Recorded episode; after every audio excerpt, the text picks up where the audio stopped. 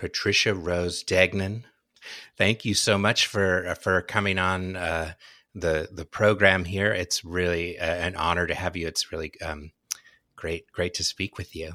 Happy to be here. This is a great project you've got going, Matt. Thank you. Um, so now you uh, have been uh, somebody who's I think I've met you once or twice before, maybe um, in the hallways at ILM many many years ago. What but years were you there, Matt? So I was there from '92 to 1999. So by and, that point, I would have been uh, by '92. I would have been out of the staff at ILM, out of the executive management staff, out of marketing, and doing um, the creativity project with NTT, where I was interviewing a lot of people. So we definitely would have yeah. in the hall. Um, was that project? Was that the book? No, no. Uh, the book was uh, kind of simultaneous, I guess. Uh, that's because I think what, that came out while I was there. If I remember, did it? Oh well, that it came out later, and I really only participated in the first draft because I did all the interviewing. I would I really loved doing that project because it got me so um, close to all the key people, like having hours of conversation with them. And then I would go home and shape. It was like sculpting, you know, page after page after page of just transcribing their interview. And then I would shape that into a chapter. But I was under the direction of a, um, of an editor at Ballantine who really kept pushing me more about the people, more about the stories, not so much about how long the ship was or how many lights were put in that particular ship or how many little air conditioning fans were thrown in there. so I did it more about the people. And then that editor left the job and came back a new editor who wanted all detail, all sure, you know, data. And at that point, I had just started as executive producer on a show called Bump in the Night, which had about 20 stop motion stages simultaneously producing a Saturday morning ABC TV show. So I just did not feel like starting over. So I handed the book off to the um, person that ended up getting the, the lead credit. I forget his right. name. Yeah, Mark, something, I think, Vaz. Mark, uh, yeah, yeah. He, he was an excellent writer. He took all my stuff and just finished the book, and I got a co author credit on it. Nice. Well, we should say yeah, it's the second coffee table book about ILM called "Into the Digital Realm." I believe yeah, is and the what subtitle. A terrible marketing choice they made to make the cover look exactly like the first one. Yeah, it's just slightly different. So everyone would look at the book and think, "Oh, I own that," because everybody bought Tom Smith's version. Yeah. Although I will say, I, I don't think it. Uh, well, I mean, you would probably know better than me, but everybody I know uh, certainly has a copy of that book. Oh, good. of both. So. So, uh, Rose, so I'm curious. I, I don't know much about your like personal background. Where are you from? Yeah, I was born uh, at uh, in San Francisco to working class family. My my grandparents owned a bar in the Mission District. Now oh, it's wow. a beauty bar. It's uh, 19th and Mission and it was a real working man's bar. People they would open at six a.m. and all these workers would come in and get a shot to go fortify themselves before their hard day at the fortified, yeah, at the wharf or whatever. Um, and then my other grandparents' side, my dad's side, that was my mom's side, the bar, uh, and then the my dad's side was um, he was a fireman. She was a maid. They all came from Ireland. All four grandparents. I'm 100% Irish. Oh, right on. And then my dad was this really smart guy who was the first one in his family not only to get a college degree, but he went on and got a PhD and worked at Hoover Institute at Stanford for, gosh, his whole career. Wow. He became the curator of the African and Middle East collections. He was a real intellect, a very independent thinker. What was his PhD in? His PhD, well, he started it in Western civilization because he was going to be a teacher at Stanford of Western Civ. And then he got distracted by Africa in the um, 50s and colonialism in Africa specifically and the impacts of that. And so he wrote his PhD on that. So my mother, with four children already and ended up with six children, was putting him through a PhD program and and you know he he always had three jobs we lived in Stanford housing longer than any other family. We uh, we lived four of us, uh, six of us lived in a house in a in a two bedroom apartment uh, until I was in fourth grade when my dad finally got his PhD and we moved to Stanford where he became the curator of the African collection right away and rode his bike to work every day. Oh, so I grew up on the Stanford campus, very, you know, um, very fortunate. Yeah. Um, my parents were very uh, extroverted and had had cocktail parties at least every month. And so the only African, the only Black Americans, uh, Black people I knew were, you know, had English accents and were from Africa or England or Europe, and uh, it, it was very heady. And and we as the older children would, you know, serve cocktails and appetizers, and they would talk to us. So we learned how to talk to adults at a very young age. Mm-hmm. So, and you had you had, I guess, I gather three siblings. I ended up with uh, five siblings. Oh, five. Uh, the twins were born when we returned from Africa. so five girls, one boy. Right after me, the boy was born. I'm second in that mm-hmm. line. So I have an older sister, and the rest of us. My older sister lives in um, uh, Memphis and Ohio and Idaho. She has three different spots, but the rest of us all live uh, close by, and we have an extremely close family. Everyone is envious because that's so nice. in coronavirus, nobody sees uh, nobody sees my brother. He's down in Palo Alto, but um, we all pre-corona would see each other every quarter and have massive parties and just we love each other. There's no weird dynamic among this family. We are oh, so, that's so great. How often does that happen? I know yeah that's pretty unusual especially these days. It's a lot of contentious issues yeah. in multiple families. Yeah. So so you're a true bay area san francisco yeah. native uh, and uh, growing up and and uh, on the Stanford campus was um, uh, was a university education something that uh, was important in your family? Did you did you? Yes, clearly. Since my dad was the first one, um, all of us went to Stanford. Uh, one sister went to UCLA, but mm-hmm. but we all ended up getting free education at Stanford because in those days when your parents worked there, you whether you're a son or daughter of a gardener or the president of the university, you got free Stanford. Yeah, tuition remission, free I tuition. think they call it, right? yeah, it was amazing. So no debt coming yeah, out of that's college. great. So what, what did you study? Well, actually, I studied film. I studied communications. And I really chose my career. I was I was a dropout potential, and I actually did drop out my freshman year. I just didn't feel like I belonged or had earned my spot there mm-hmm. because I was a Stanford brat, we were known as. You know, we were not held to the same standards for grades, SAT scores. It was free. So I dropped out my freshman year and went to Hawaii. And when I returned, uh, I went to England and went to the overseas campus program because I wanted to be a uh, bookbinder. It was so counterintuitive for me to be a bookbinder. I'm an extrovert. I'm a people person. I love to boss people around, and a, and a bookbinder just works, you know, on this old world. But I thought, oh, that'll be good for me. And my dad had a conversation with me and said, "You can go to England, take bookbinding on the side, but you are going to graduate from Stanford. And I probably good advice. It was great advice, and it was his co-worker, a lady named Marie Perenbaum, who was also an Africanist at Hoover. And she and I became friends. She became a good friend of my whole family. And she told me women's voices need to be heard in film and media.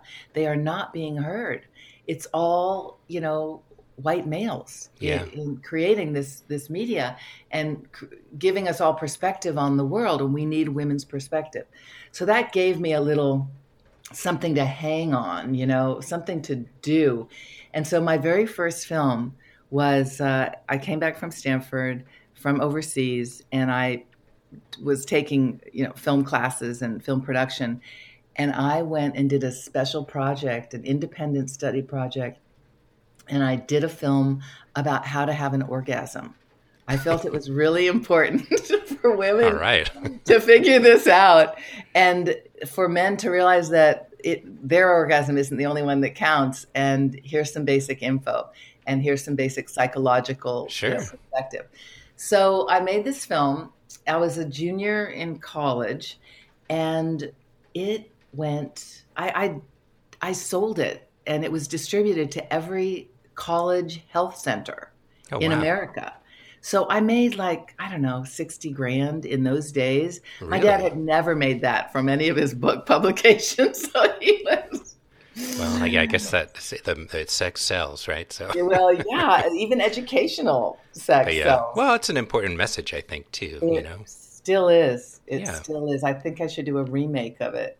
yeah, you could do the the, the sequel. so that's what hooked me on film was actually ma- studying film, and making movies, and then making that.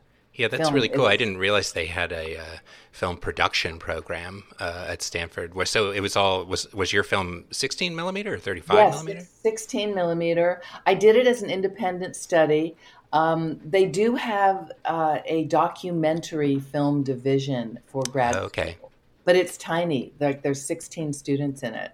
And were you doing all the like uh, the shooting of it? Did you have somebody shoot it for you, or were no, you I shooting had it yourself? Pat Crowley. Pat Crowley shot it for me. He was a he was in that program. He's gone on Mhm. to become a major successful producer, working with Frank Marshall Oh on yeah, okay. all kinds of blockbusters. All the um, oh, what is the Matt Damon series where he's a spy? Oh, the Bourne movies, The movies. Bourne Identity series. He did all those. No, Pat shot it for me, and when I when I edited the film and put it together, and I was showing it to Ron Alexander, who was my instructor, he says, "It's a good film. It's not a great film." it's so true. It's so uh, unsophisticated. well, still, it you was know, like it I- sounds like it was an entree into uh, other opportunities, maybe. Exactly. Exactly. And truthfully, when I shared it with my daughters when they were old enough, like 16, 17, juniors in high school, I didn't watch it with them, but I had my daughter and her friends watching it. And about five, ten years later, one of the girls came up to me and said, You saved my life. Oh, that's great. So I know that it had impact because it was just, you know, permission to take responsibility for your own sexual gratification and to figure out how to do it so that you can share that with your partner. I mean, really basic stuff.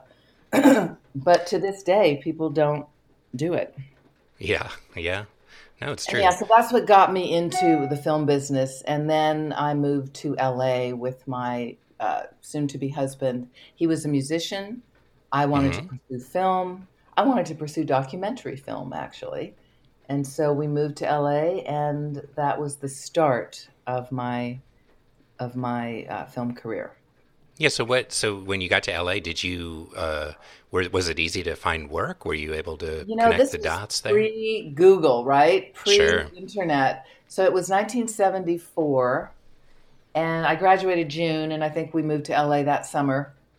I spent my first month every day from 10 till 5, because those are the hours Hollywood works, uh, unless you're in production, uh, calling every single production company in the phone book.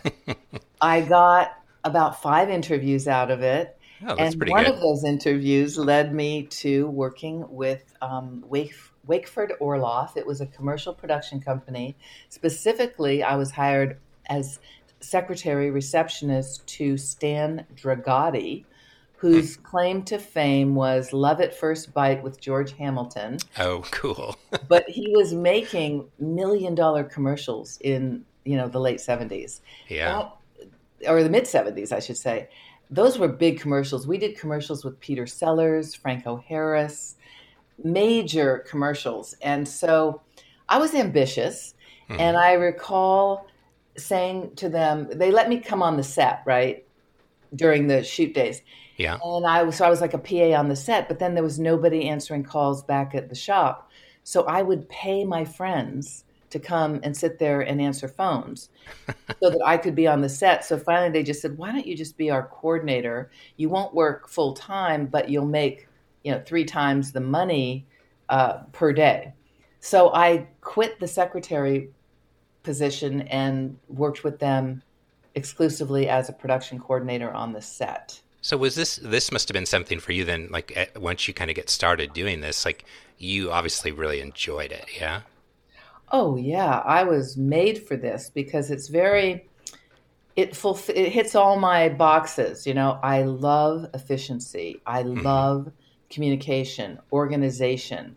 I hate wasted time. I hate people working on something that is no longer applicable to the project. It seems like it's a long distance from bookbinding.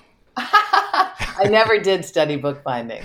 that was just a weird, like, uh, bee in your bonnet, maybe at one point. My dad was right. I mean, I still, that's the part of me I haven't developed that hyper focus, that, um, you know, that total dedication to the the craft of anything.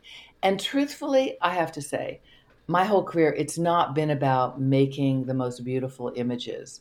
My mm-hmm. job was always looking at my watch, picking up my phone if someone was going on too long in my office.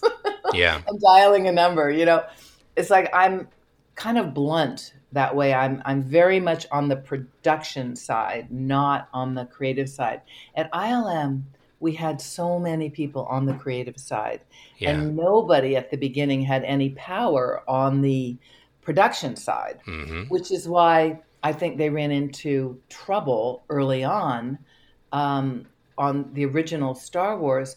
There was really nobody on the side of the production pushing for things to you know targets to hit. Yeah. Uh, here's the pathway here's the timeline and then making sure that we hit it yeah. So nothing was delivered when I started there. They had hired. So wait before before you go, the, yeah. how did how did you get there? How did that? Oh, like okay. you're you're at this commercial production house. You're doing a lot of work with them. Right. You're moving into a production kind of capacity. Like, are you there for a number of years, or what? How no, does the... no? It was a short jump. So I worked at. Um, for Stan Dragoti for a while. He was married to Cheryl Tiegs, by the way, which oh, is really? why I don't know if you've uh, done any research, but if you go online and Google me, you'll see lots of pictures of me. Mm-hmm. Well, Cheryl Tiegs taught me how to look good in pictures. she was she used to walk into the office wearing like a sweatsuit, no yeah. makeup. She didn't even brush her hair, and she looked like an angel. She just was so pretty. And so when when she saw me in my clothes and the beautiful new office, she said, "We need to go shopping." So she took me shopping and she got permission from Stan to spend some money. And she only bought me black, white, and red hmm. things. and so it was a whole out because that went with the office. Yeah. But anyway, she taught me to smile. Okay, you want to know how to do it, Matt? You'll look so good in pictures from now on. Okay. So, firstly, you don't look at the camera. You ask the photographer to count to three slowly and then click. Mm-hmm. So you ask them to count. When they say one, you're not looking at the camera, you're breathing in. On two, you breathe out. On three, you throw your face at the camera. Your chin is slightly down, your eyes are slightly up. And ideally, you're facing kind of sideways, but that's that's more advanced. All you have to do is put that fresh smile on. That's the key. That you don't stare at the camera while they're lining up the shot, you know, and then you have this tired old smile. This is a fresh smile every time. So I've shared that with so many people, Matt. I really think that's that might be my legacy. I've made so many people look good in pictures. That's great. So anyway, I'm working at t- at uh, Dragoti. Yeah. And I was a freelancer at that point, right? Coordinating. Mm-hmm. So somebody from the crew who had worked on a crew with us doing a commercial called me up to work on um, an army series of army films. Hmm. and i had to do everything. I was props i was wardrobe i was set de- decorator i was pa running to get lunch. I did everything. And i really impressed this one person named lon tinney who was the production manager. So when he got the call from george mather to be the production manager on this Star Wars that was way behind schedule. And we had mm-hmm. like eight months to go to deliver 365 shots, and none had been delivered. Um, so Lon Tinney got hired, and he hired me as the PA. So I get called into the office, and I'm, you know, asking questions of the receptionist, like, "Well, is is George Lucas a nice guy? I loved American Graffiti. What's this movie about? You know, I know it's sci-fi, but..." And she was acting really weird and and there was this uh, young man sitting next to me. I just assumed he was the runner. He had his feet on the table. He was very low key. And when I get called into the office for the interview by John Dykstra, in walks this guy. He just hops up and follows me in. Well, it was George Lucas, of course. and they asked me two questions. George asked, uh, "Do you take shorthand?" I said, "Well, no, but I write really fast." And can you start Monday? yes. All right. Cool. So that launched me on the ILM trail. Sounds like and, a tough, tough interview. Oh yeah, it was like two minutes, and I came in at the end, and I was paid like fifty dollars a day, two hundred fifty dollars. Mm-hmm. And I later, years later, got hold of this yellow pad, handwritten, legal size piece of paper that had everybody's name and their salaries. Hmm. And 250 was actually like, you know, the head of the model shop was making 350. The mm-hmm. head of engineering was making 300. John Dykstra was making 500, the highest paid person. So, you know, Richard Edlund was making like 350. Nobody was making over 350. So I yeah. felt like, wow, I did all yeah. right here. you were doing pretty good. Yeah. So that's interesting. So that was that was the the first iteration of ILM in Los Angeles formed to do the work on that project. Correct. We did a whole show on this um, last a year and a half ago at the Academy where we compared the all analog tools with mm-hmm. the of Star Wars with the all digital tools of Rogue One, and I had Dykstra and John Knoll and Dennis Muren and uh, you know all these leads from um, both movies, and it was a fascinating comparison. It was yeah. so hard then. It oh, was, I'm sure. I mean, imagine optical processing compared to now compositing being done layers. Not that it's easy, but you can do you can work at 10x the speed. Yeah, and least. you can see what you're you can see the result before you render it. Oh, really, you know? before you send it out to a lab and then just hope there wasn't an error on it. And the maths and, and Bruce Nicholson broke down a very simple four element shot from Star Wars and just how many passes it had to make through the optical printer to be rephotographed element by element, including every mat and every color separation. And it was like 28 times through the computer through the um, mm-hmm. printer before you got a take of a simple shot. So, was there anything do you think in your background, like either maybe growing up or or something in school, or just a, an interest of your own that that um, allowed you or gave you that yeah. kind of insight into being able to kind of grok what was happening there? Because I mean, did you have like is it such an unusual sort of right that post production visual effects, especially at that time, I mean, they're sort of figuring a lot of things out as they go. Like, oh yeah, was, was there I, any element of your background that like kind of made that all kind of click for you, or were you also kind of learning as as you went with that? What a good question, Matt. What pops out to me, and what I think really made me the person I am, and the and the right fit for that job. I went to six elementary schools Hmm. So every time you go to a new school, because remember, my dad was a uh, traveling. He got a Ford Fellowship. We went to uh, London. We went to Boston first, right. then London, then Africa. Um, then we moved in with my grandparents. Then we moved down to Palo Alto, uh, sorry, Stanford, where I was in student housing. So I went to six elementary schools. Yeah. When you start over at a new school in the middle of the year, you have to either sink or swim. And my approach was to be an extrovert, outgoing, mm-hmm. you know, make new friends. And so I think that basis, I'm not afraid of anything because of that experience. So being thrown into new deep waters, no biggie.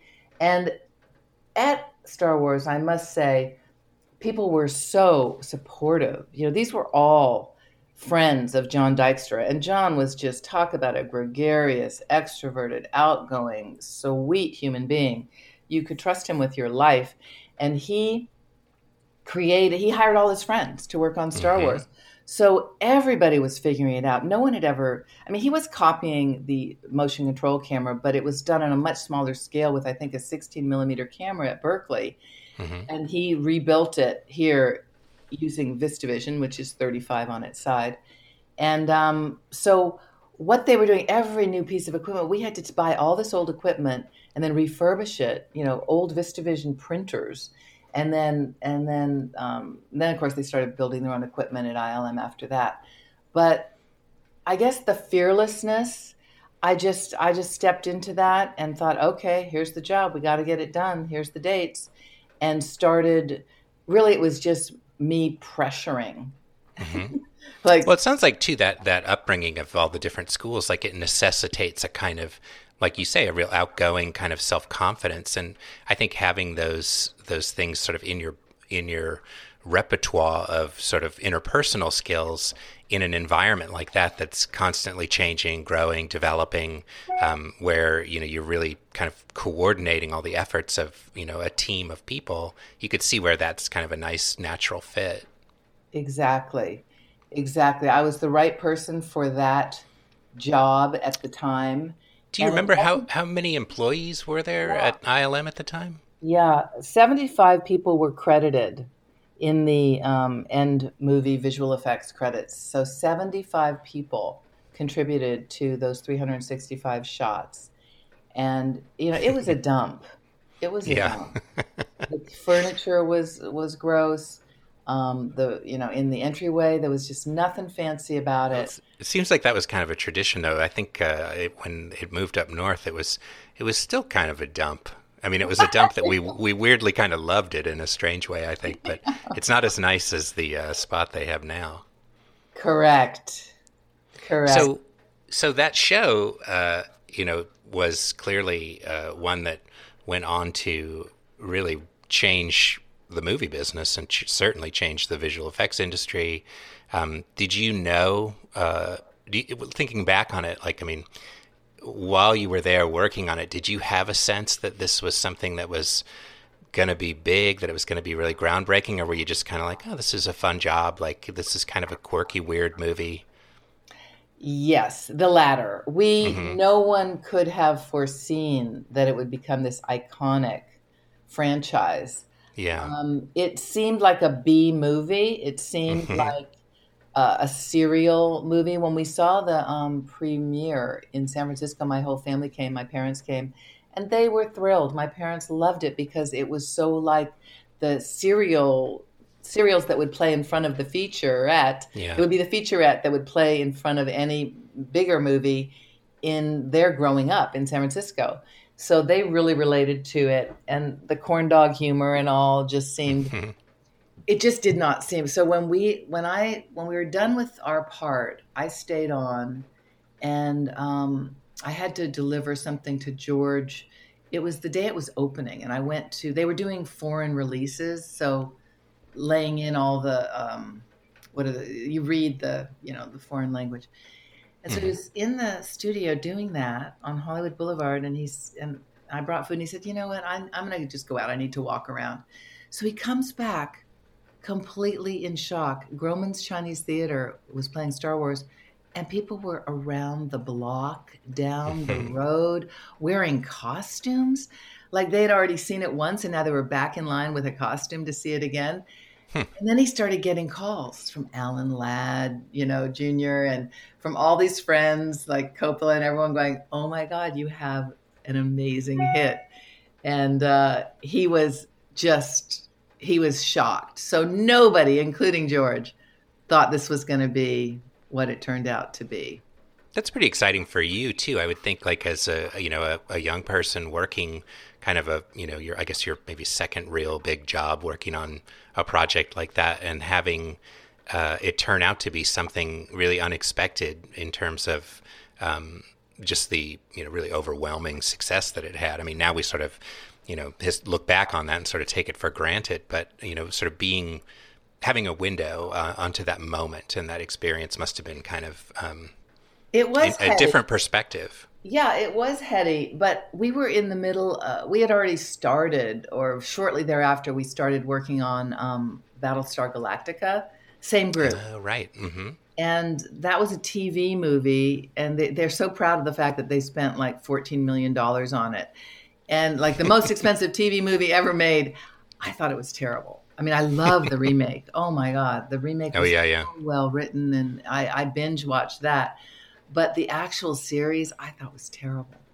and um, so we were so deep into that, and then the lawsuits started. Yeah, the threat of lawsuits. So I don't recall having any time to be excited, you know, other than the famous incident where you know, it was April 1978 and it was April 3rd, my birthday, and it was the Academy Awards and John Dykstra was nominated for, you know, Star Wars. Mm-hmm. And Greg, Grant McCune and um, Robbie Blalack and the practical guy. So John had just started dating uh, Cass McCune. And mm-hmm. so he and Cass had a fight and broke up, and it was like the day before the Academy Awards or two days. So he said, Well, how, why don't you come with me? Me. I was so excited. It was my birthday. So I like make arrangements. I get this dress. I'm getting my hair done, my makeup professionally done when I get a call from Cass saying, We made up. Oh, man. I'm going with him. It's like, dang so I went to the Academy Awards anyway and stood outside with my gown and my makeup and my hair. And I was part of the crowd, you know, the, the watchers. Sure. Mm. And when John and Cass arrive on the red carpet and start walking across, I scream, John Dykstra, you son of a bitch. and he sort of looked out, but didn't really hear it because, you know, the crowd knows. But sure. security surrounds me. Now I'm like this dangerous, crazy woman. So they surround me and they put my arms behind my back and they start walking me off. But I talked really quickly about what happened. And it was my birthday. So they just walked me to my car. Yeah. And um, they let me go. That's pretty awesome. So every year since then, and how many years ago was that? 45? Yeah. Every year, um, I dress up for the Academy Awards and I watch it on TV. I have jewelry. I do my hair. I don't pay people to do it anymore. But um, how fun though. And my girls have taken that up. I have two girls and a boy, and now four grandchildren, and maybe the grandchildren will do it too. It, it makes it much more fun. We have champagne, sushi. we watch the academy. I don't let anyone talk during a speech. I'm very strict. All right.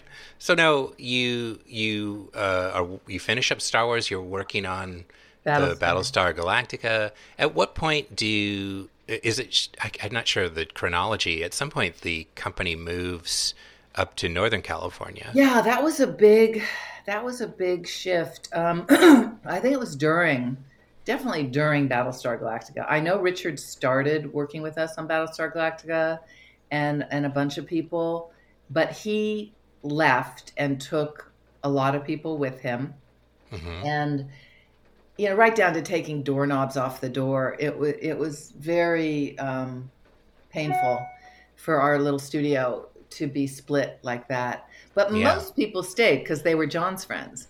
So right. and Dykstra was not invited to come up north.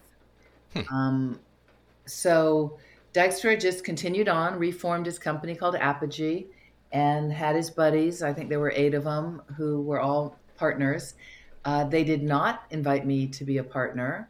I think that was a, a big mistake.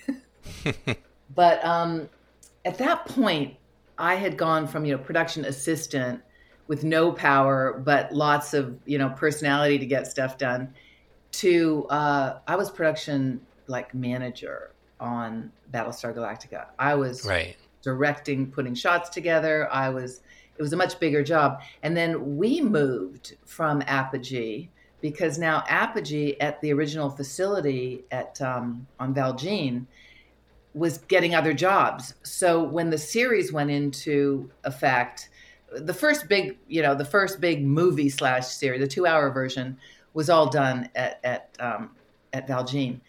But then we all split, and it was new. We got moved to um, Heartland, Heartland hmm. for Universal, and that's where I started losing interest. That's where everything kind of dissipated, and Apogee was working on their features, and I was not a part of that, and and so I got very, you know, I have a creative spirit, even though my career has been all about um, getting the job done and just hitting budgets and and timelines. Mm-hmm. I saw a photograph on in Time magazine of a woman reaching for an M16 and handing her baby to her husband. and I thought, wow, women in the military, what an interesting, you know, paradigm. Yeah. Women, life givers, being trained to be killers, working in uh-huh. the military. So I thought, this is so interesting. I have to pursue this and do a story about integration of women and men in the military. So I went to Universal. I sat in the office of like Bigwig and pitched my story. And he said, You know, if you just add the word comedy, then I can do this. I wanted to do a documentary, right? Yeah, yeah, sure. Angst of men and women together, black and white together, rich and poor together. Because it was now the um, the new army. It was the volunteer army, all volunteer, and they. Yep. So anyway, Universal said yes, and I was just to go undercover through basic training and keep a diary, and they would decide what to do with it. So wow. I go to DC, I go to the Pentagon, and now I'm in with top generals pitching this universal uh, TV show that will help them gather, from their perspective, it would help promote, bring in uh, volunteers of a mm-hmm. higher caliber because they were getting, you know, people were being told either go to jail or go in the army. So they were not getting the highest caliber. So I got them to agree. Although at one point the general, after hearing me, and I looked pretty cute, you know, like I was like 26 and I was wearing a mini skirt and boots and I had my hair done. and and uh, he turns to this colonel, this woman in training, and says, Well, Colonel, what do you think? And she said, Frankly, sir, I think she'd be a pain in the ass. Wow. Because he, she said, she went on to say, we can't be babysitting her. She could look at her. She could, she could fall on a on a weapon and kill somebody. And I just, my, I was rankled, and I just confronted her, and I said, if all these people can make it through basic training, trust me, I'm a college educated person. I can do this. I can learn this. So she kind of backed down, and he let me do it. And I went undercover for uh, eight weeks in Fort Jackson, South Carolina. And it was the Christmas time, like right after Christmas, I got on the bus. And, you know, my motivations were not only was I fascinated by the idea. So was this just research or were you filming and recording? No, I too, wasn't filming or? and recording. I had to go undercover. So I couldn't draw attention to myself. All I could do huh. was was uh, the diary. Um, anyway, I I primarily did it because I was so fascinated by integration of women into the military. Like, how interesting sure. is that? But can also, I can I ask a, a, question about that? I'm so curious. So, in your time working on on the, the, both at the commercials company you were at, as well as working on the first Star Wars film, uh, one of the things that I, I did want to ask you about is that. Uh, and I wonder if it connects to this pursuit of this project you're describing now. Being a, a woman even today, although less so now, but being a woman in the world of filmmaking, in the world of big Hollywood filmmaking, and in the world of um, visual effects, it seems like uh, certainly in those those really early days, there weren't many, if any, women in the field. Were you uh, one of uh, how many women worked with you on the first project? Was it a, a I'm curious. I, I, I am assuming it wasn't a, a, very large number. Yeah, there were women in in key positions. I was not in a key position. I, there were two men above me who basically did nothing, and I was the coordinator, PA. I think I got a production assistant title. I was both mm-hmm. there with the driver and the receptionist. But in fact, I had a much bigger influence. I remember when Graham McCune he said he used the word officious to describe me, and I took that as a compliment. I had to go home and look it up, and it means you know like overly organized and overly demanding and overly efficient. But I took that as a compliment. sure. Well, I just was um, wondering if there's any of that, maybe maybe yes. some of that experience that that drove you into like an interest in pursuing this other project. Well, let's face it, Matt. It is still a man's world. Visual mm-hmm. effects. Are you kidding? I mean, yeah. The Visual Effects Society is they won't even ask their members. And I am a, I was on the board uh, for the last two years, and I am um, in pretty much the initiator of something called a mentorship initiative. So mm-hmm. the education committee and and my little subcommittee has pushed forward through VES a mentorship program to be inclusive of women and people of color. Because let's awesome. face it, this is a lot of white males, wonderful yeah. white males. I love white males, but but it should be more diverse. It should be more For sure. So we all need to do our part to get there. Way back when on Star Wars, there was a the film control that's editorial. Uh-huh. It was all women. Maybe there was one guy, one guy, but it was for women and that was the most important department because every piece of film went through there and they went tracked them, every yeah. single piece of film. And we were all so impressed with Mary Lind and her team. She knew you would go in and ask her for any piece of film, and she would know exactly where it was. She was remarkable and amazing. And very sadly, uh, she has uh, passed. Hmm. Um, I never felt the sexism at early mm-hmm. ILM and even through many years at ILM, I never felt the sexism because we had very divided roles. I was on the production side, and over the years, we created you know producers instead of just coordinators. Yeah. We became producers, which had more say, and you know had a relationship with the client. It used to always be the effects supervisor talking to the client. Well, now it really changed and shifted the balance of power. But women were the only ones doing. We did have a few male producers, and over the years, more and more male producers. But it was really a woman's realm in those earlier days.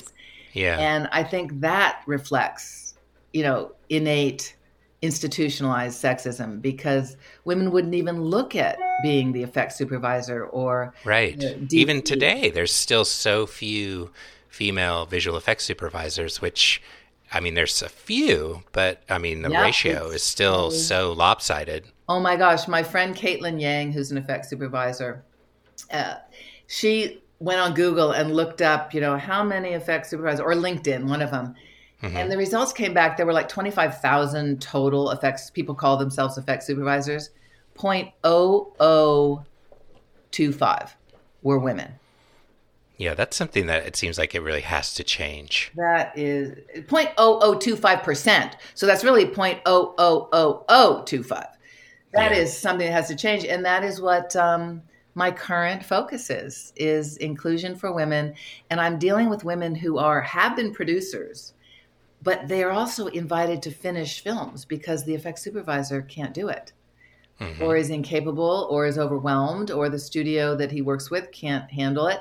So these women are being brought in and they've been the effects producer, but now they're being given so they're in this transition. And I want to do a whole women in animation, you know, leadership circle about that subject. And so I'm proposing one of them lead these women because how inspiring that and how great for the studios to be able to hire someone who's not only a producer but also an effects supervisor. And then pretty yeah. soon they can distinguish and just become the effects supervisor. Yeah for and, sure. you know people with an eye i have to admit matt that is not me. I am not an effects supervisor which is maybe why i wasn't a threat and why they all got along with me because there was no way i was going to make creative calls no way. Yeah, it's it's a particular. It's definitely a particular kind yeah, of it's not my personality thing. type and a certain kind of eye. Yeah, I don't even know, care that much. I yeah. care that we, how good it looks. Like right. And and I have to give George Lucas credit because I mean I learned this from him in the screening room. There could be a mistake a problem on the lower left hand corner of the screen, and he would just say, Who cares? If anyone's looking at that, we have lost them already. Yeah. It's the final. Let's call it a CBB. Could be better.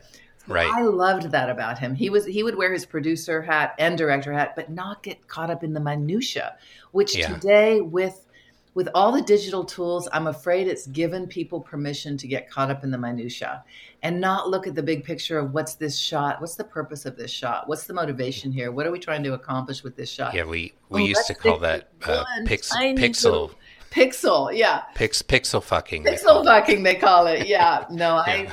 I I never had to deal with that. We'd had one, two, or three takes, you know, and then you had to move on. And if it was an action miniature, you basically under George you had two takes, but after George it was one take. You only built one thing to blow up, so you better hope it worked. So I, I didn't mean to derail your story though about your your Pentagon experience and your. Uh, I, I Oh, was no, just it was a curious if I was. question. What what motivated that? Truthfully, Matt, I wanted to lose weight. and I figured basic training and I wanted my husband to be more independent. I didn't like him relying on me to make the meals, clean Yeah. up, do the laundry. I mean, come on. So I partly did it for because I was fascinated by the power dichotomy mm-hmm. sure. of power structure between men and women.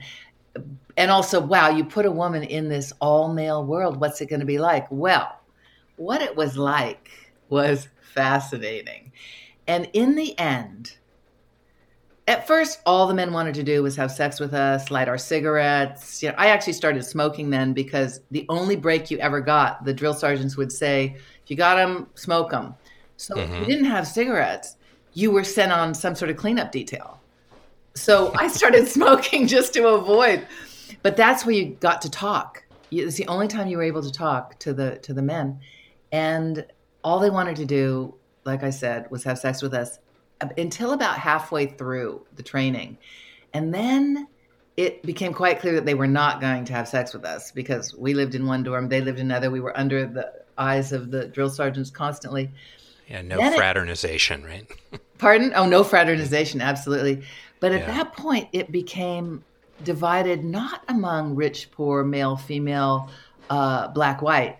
It became divided between the hard workers who were serious about getting through this basic training and doing well, and the people that were fuck offs that just didn't care. They they were just trying to, you know, get something over Yeah. And those people ended up getting recycled. It's called you get kicked out. If you're not really fitting in and trying hard you get some a few slipped slipped by. But basically it was i was really into it. I mean they offered me a commission at the end of this experience but i would have had to go through basic training again but as an officer. Right.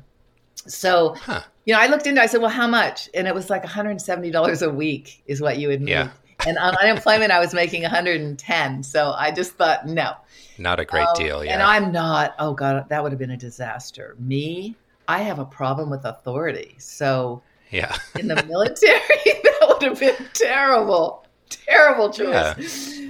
So did did that uh, did the research aspect of it did it yield like a project or Oh, thank you for asking. Um, yeah, I got back with my diary. I typed it up. I got it out there, and actually through a Star Wars connection, Penny McCarthy. Um, she was good friends with uh, this guy named Jack McGowan, and he worked for uh, Michael Douglas. So he showed the diary to Michael Douglas, and Michael Douglas goes, "Oh, let's option this." So they optioned it, and it ended up being re-optioned and purchased by um, Osmond Television and a really amazing producer named Philip Barry. God rest his soul. Philip Barry had done um, Kent State, or he was about to do Kent State, and he had done Friendly Fire and won an Emmy. So Oh, wow. I thought, wow, it's going to be a consciousness raising piece about black and white, rich and poor, man and women. And then they hired this writer who wrote "If It's Tuesday, This Must Be Belgium," which is a ensemble piece, and that's what they saw my story being an ensemble piece. I sold it by going into ABC and doing push-ups in my uniform. Um, Cool. And so we did sell it. It did get developed. A script was written. sad story. Marie Osmond was their select for playing me, the Hmm. undercover woman. Mhm. And she had to do one other film before mine, and that was also for the same network, and it was based on Wyatt Earp, and she was Mrs. Wyatt Earp. And she did such a poor job that they pulled the plug. They never finished that film, they never aired it, and then they pulled the plug on my project. So that's Oh, when I that's bad. called George Lucas's office. I don't think I spoke directly to him, maybe. Um, and I said, I'm ready to be a worker bee again.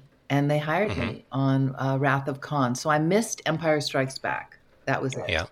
And missed that early days when they rebuilt the facility. But I came up on in 1982, I think. Yeah, because it was my 30th birthday. And uh, I drove up, I took out a gas tank uh, on my, because I had a, a Hertz rent a truck. Uh-huh. and I didn't kind of understand the depth of the truck. And so when I pulled in to fill it with gas, I took out a tank. Gas Whoa. everywhere. They, everybody had to shut everything down. it was kind of dramatic. Um, It's kind of exciting. That's a it's a grand entrance yeah, to the gas station. entrance. Uh, and, and I fit right in. I mean, it was like all my old friends as well as some new ones in the Bay Area. I was so happy to be back because this is where I'm from. Sure. Yeah, it's And home. I lived with my sister in a flat in San Francisco in the um, really nice district. What's it called down by the water? Oh, like the marina? Yeah, I lived in the marina. Yeah, it was just great. And then my husband came up about a year later, and that's when I decided, okay, if you're willing to move up here, we can stay married and I'll have kids.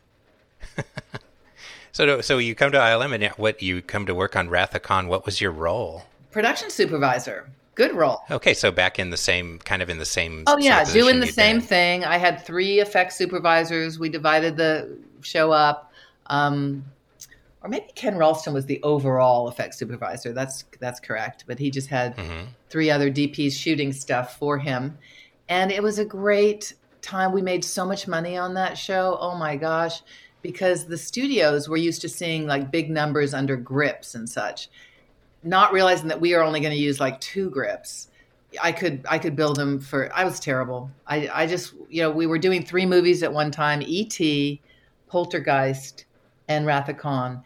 E.T. broke even, Poltergeist lost a lot of money, and our movie uh, Wrath made like 100% profit. That was Wow. I feel so guilty about that. And you, you guys actually too on that job did some uh, of the first, Oh, aren't you? if I'm not mistaken, computer graphics. Yeah, right? well, well researched. Yeah, we did the um, what was that called? It was the planet, the gen- the Genesis the effect. The Genesis effect. Thank you. Yeah, that was the very first time that we used computer graphics at ILM, and it was from the graphics group next door, which was at Mhm. Sprockets, and it was so weird because you know you would we had a we had a very primitive email system internal email hmm and so you'd get these like really flamboyant and friendly and warm, funny emails from the people working on the Genesis effect. And then you'd have a meeting with them or they'd walk down the hall and they were like completely different people. They were so introverted. they were so unwilling to like so they it was like very odd.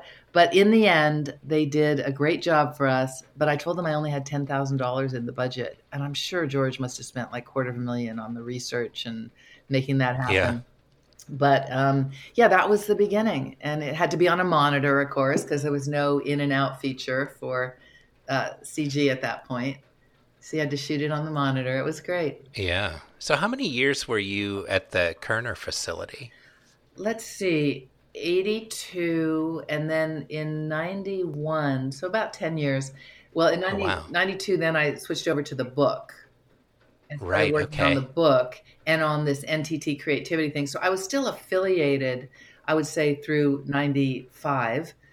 And then and then I went uh, I went into a different direction. I did the uh, ABC Saturday morning thing. Then I went to LA and worked as the director of marketing at Rhythm and Hues, where I really helped them hmm be seen as an effects feature effects. That was what I was brought down to do, introduce them to the feature effects opportunities. Because until then, they had just won, you know, a couple years earlier, Babe. They had won visual, Yeah. visual effects. So they really wanted to capitalize on that. But they were primarily a commercial and theme park house at that point. So we successfully turned them into uh, an, an effects, feature effects company. And I remember John Hughes, God bless him, he really wanted me to stay and be general manager. He he offered, hmm. you know, Disneyland year-round passes for my children, a house near Disneyland. but I had children in school up here in elementary school and I had a husband yeah. who I was not, you know, able to drag around. So I ended up having to leave that job and move back to the Bay Area. And at that point, I went into education. I loved working, mm-hmm. I love helping people.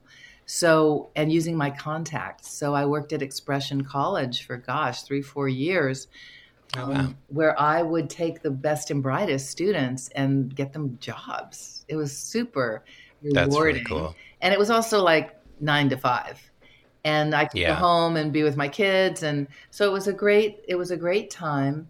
And then I got divorced and I decided it was a January 1. It's always a big day for me. I always try to do something meaningful January 1.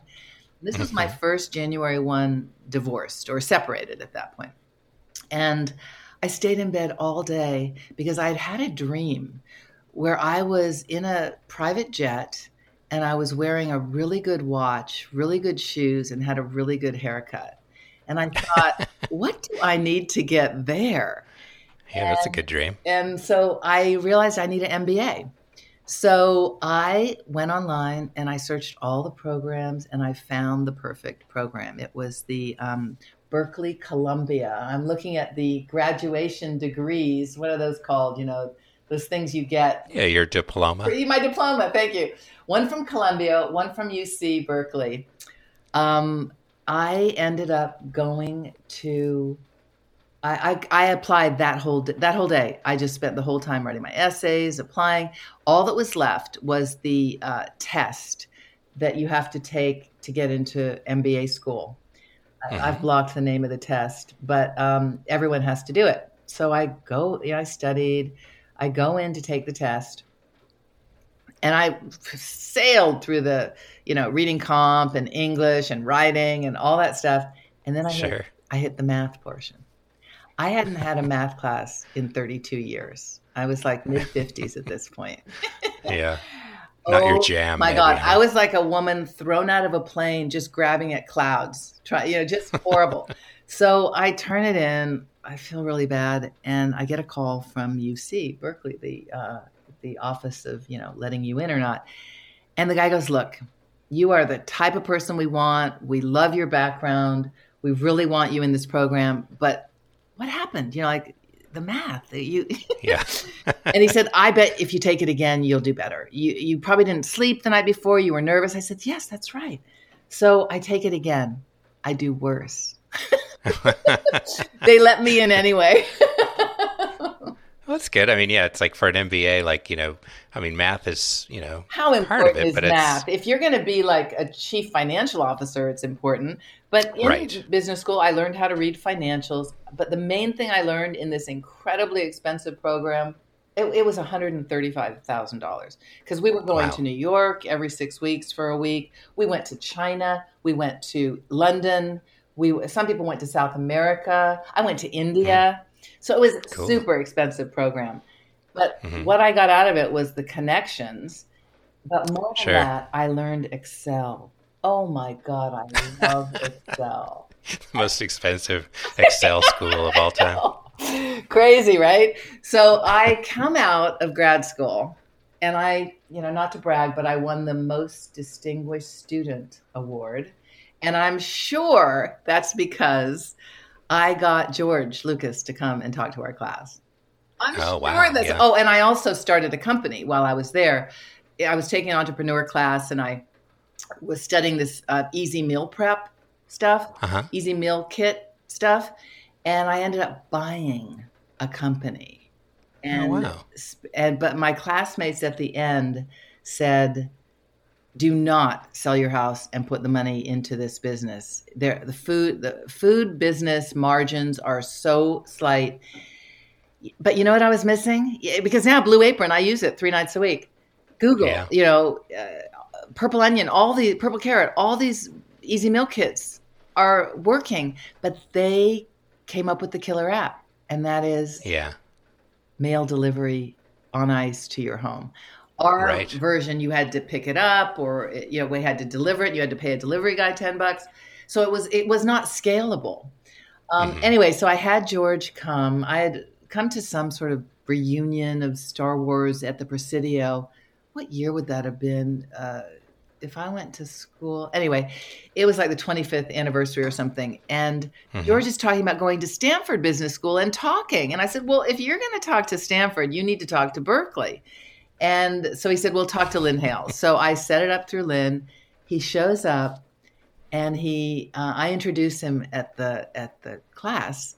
And the class was like 70 people and they were so excited, you know, and I said, You can't bring anything for him to sign. That is so unprofessional. You know, no right. we'll do a picture and everybody will have that.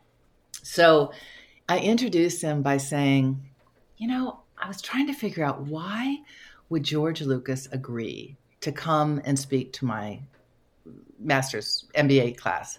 And then, I, Mhm. and then I realized, oh, it's because he's grateful to me for helping him write that opening iconic line a long time ago in a galaxy far, far away. And I look over and he's like slack jawed. He's like, What?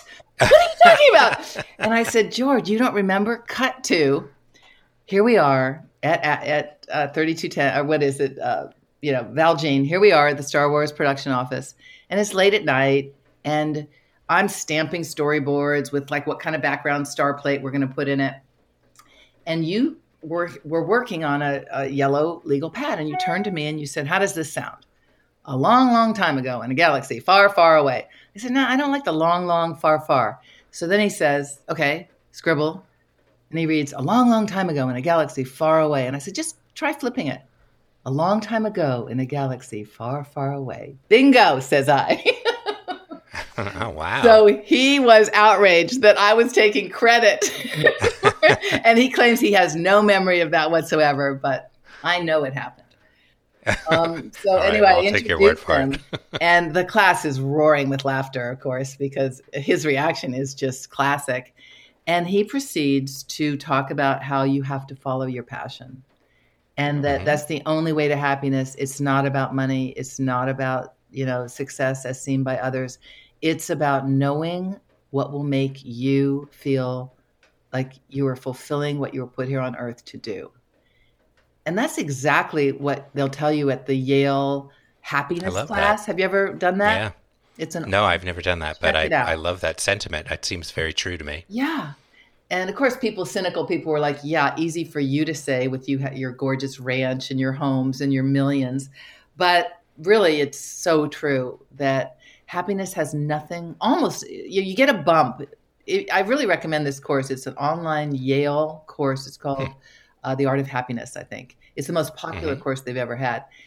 And basically, it comes down to you need something to do, something to love, and something to hope for. And that helping others is your fastest way to happiness. You could win the lottery and you get a bump for a year. You could get married, you get a bump for a year. But ultimately, happiness is based on you fulfilling what you were put on earth to do. So, That's very That's very beautiful. yeah. I that a like that a lot. Yeah. And I think I've I've just recently realized I love helping people. And you know, uh, the other thing I'm not so proud of, but I love to be adored.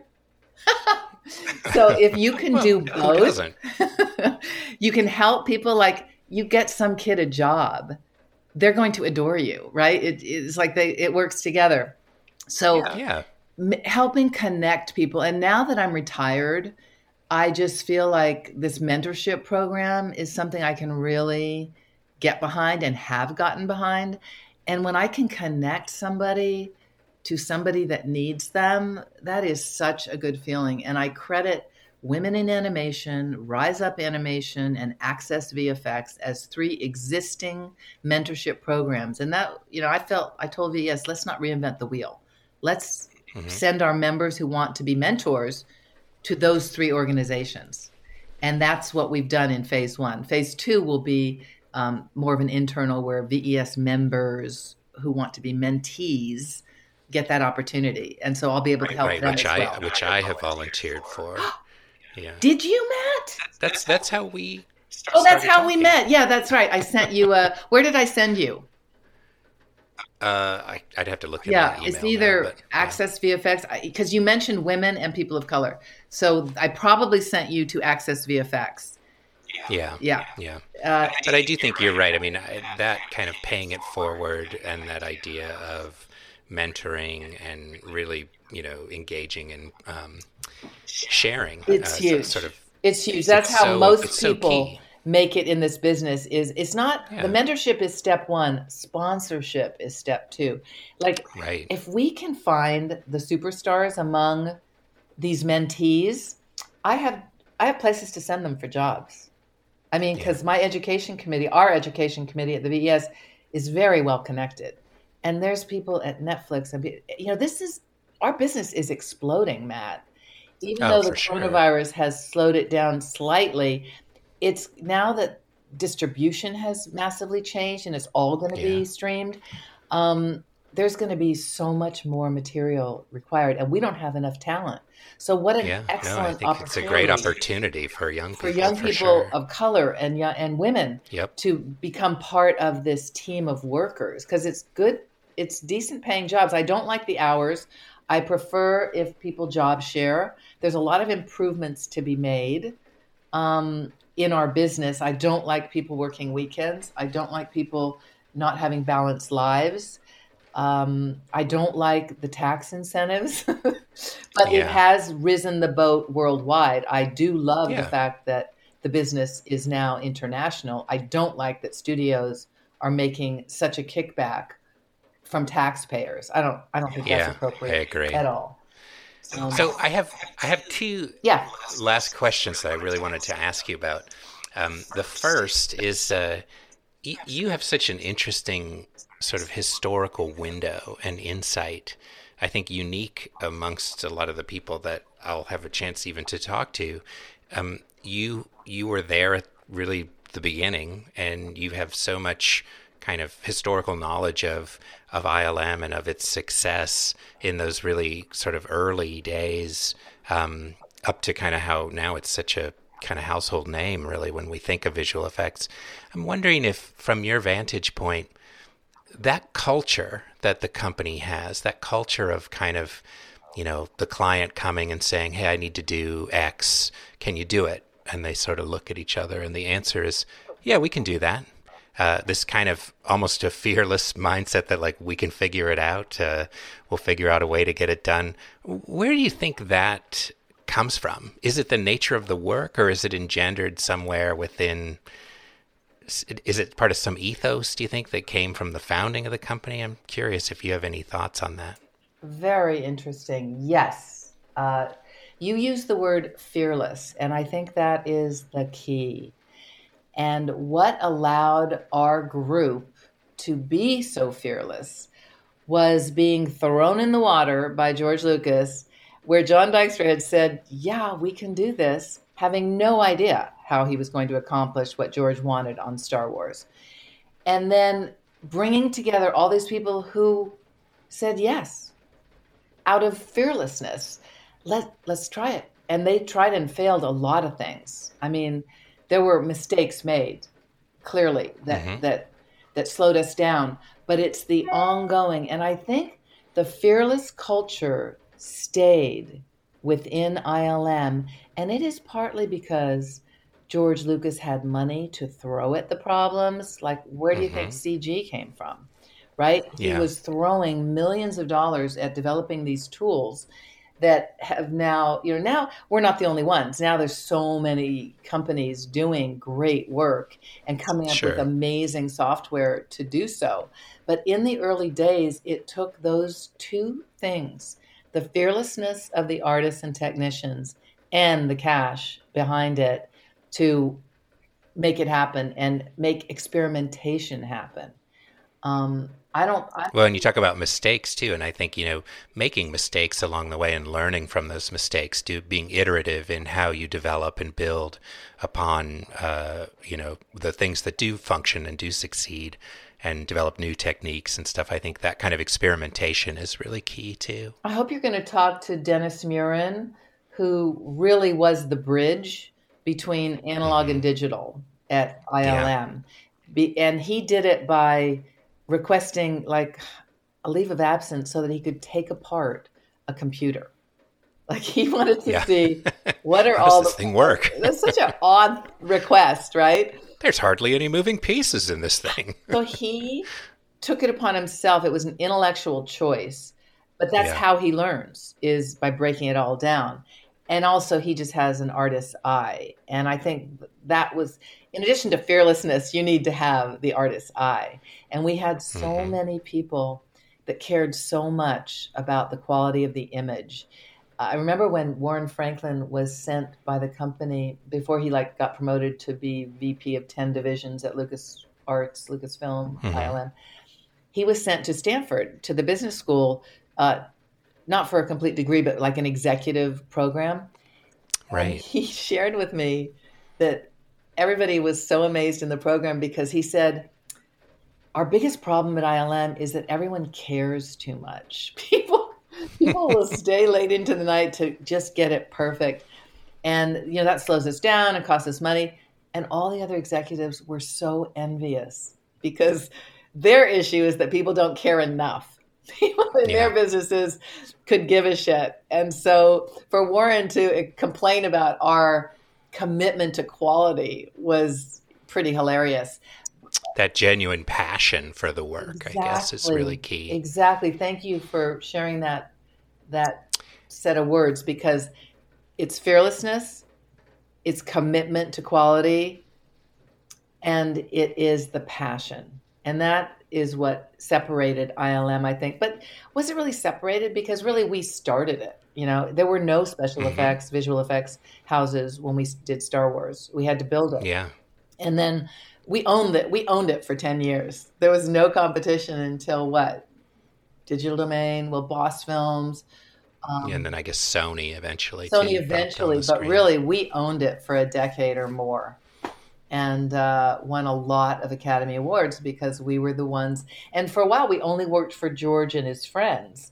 And then right. when we opened it up, um, that's when things really shifted. Exploded. Exploded yeah. I mean, the company grew yeah. massively. But then the real explosion well, happened with computer graphics. And that's, you know, I went down with the ship because after I graduated and had my degree, I went back to Kerner, which is the spinoff mm-hmm. of from ILM of all the practical physical effects and all yep. those physical departments, the cameras, the grip equipment. You know, George believed everything was going digital, so he moved everybody to the Presidio, but left behind millions of dollars worth of equipment, yeah, lights and yeah, stage. Yeah. And Mark Anderson led this group and found a funder, Kevin Duncan from the um, that great wine. I should really credit them for their Cabernet. Something Cellars. Oh God, look that up, will you, for me? Uh, yeah. Um, Silver Cellars. Silver Cellars. Uh huh. Anyway, great sure. okay. Cabernet, hundred dollar bottle Cabernet. So he comes in and he buys it from George Mm-hmm. I mean, I can't guarantee the price, but I think it was something so low like $750,000 for millions of dollars worth of equipment. And they renegotiated the lease. And so I came right from MBA school with my new MBA to become executive producer of that company. Very quickly, I saw they were not going to happen when it comes to a 3D camera rig. And I was proven right because it's all done in post now. Nobody shoots yeah. 3D. And they were coming up with a 3D camera rig. They were in development. It was terrible. They had really terrible. It was like the sister of this guy who wrote a script. I mean, it was terrible. And then, um, so I said, I'll focus on what we've always done, which is action miniatures. So I worked with Brian Gernand and that whole team, and we got gigs. And ILM was giving us huge gigs. But the yeah. revenues were dropping every year by 50%. You know, started with 18 million, went to nine, went to four and a half. I left when it was at three. I just saw the writing on the wall. It's all CG, guys. So I left.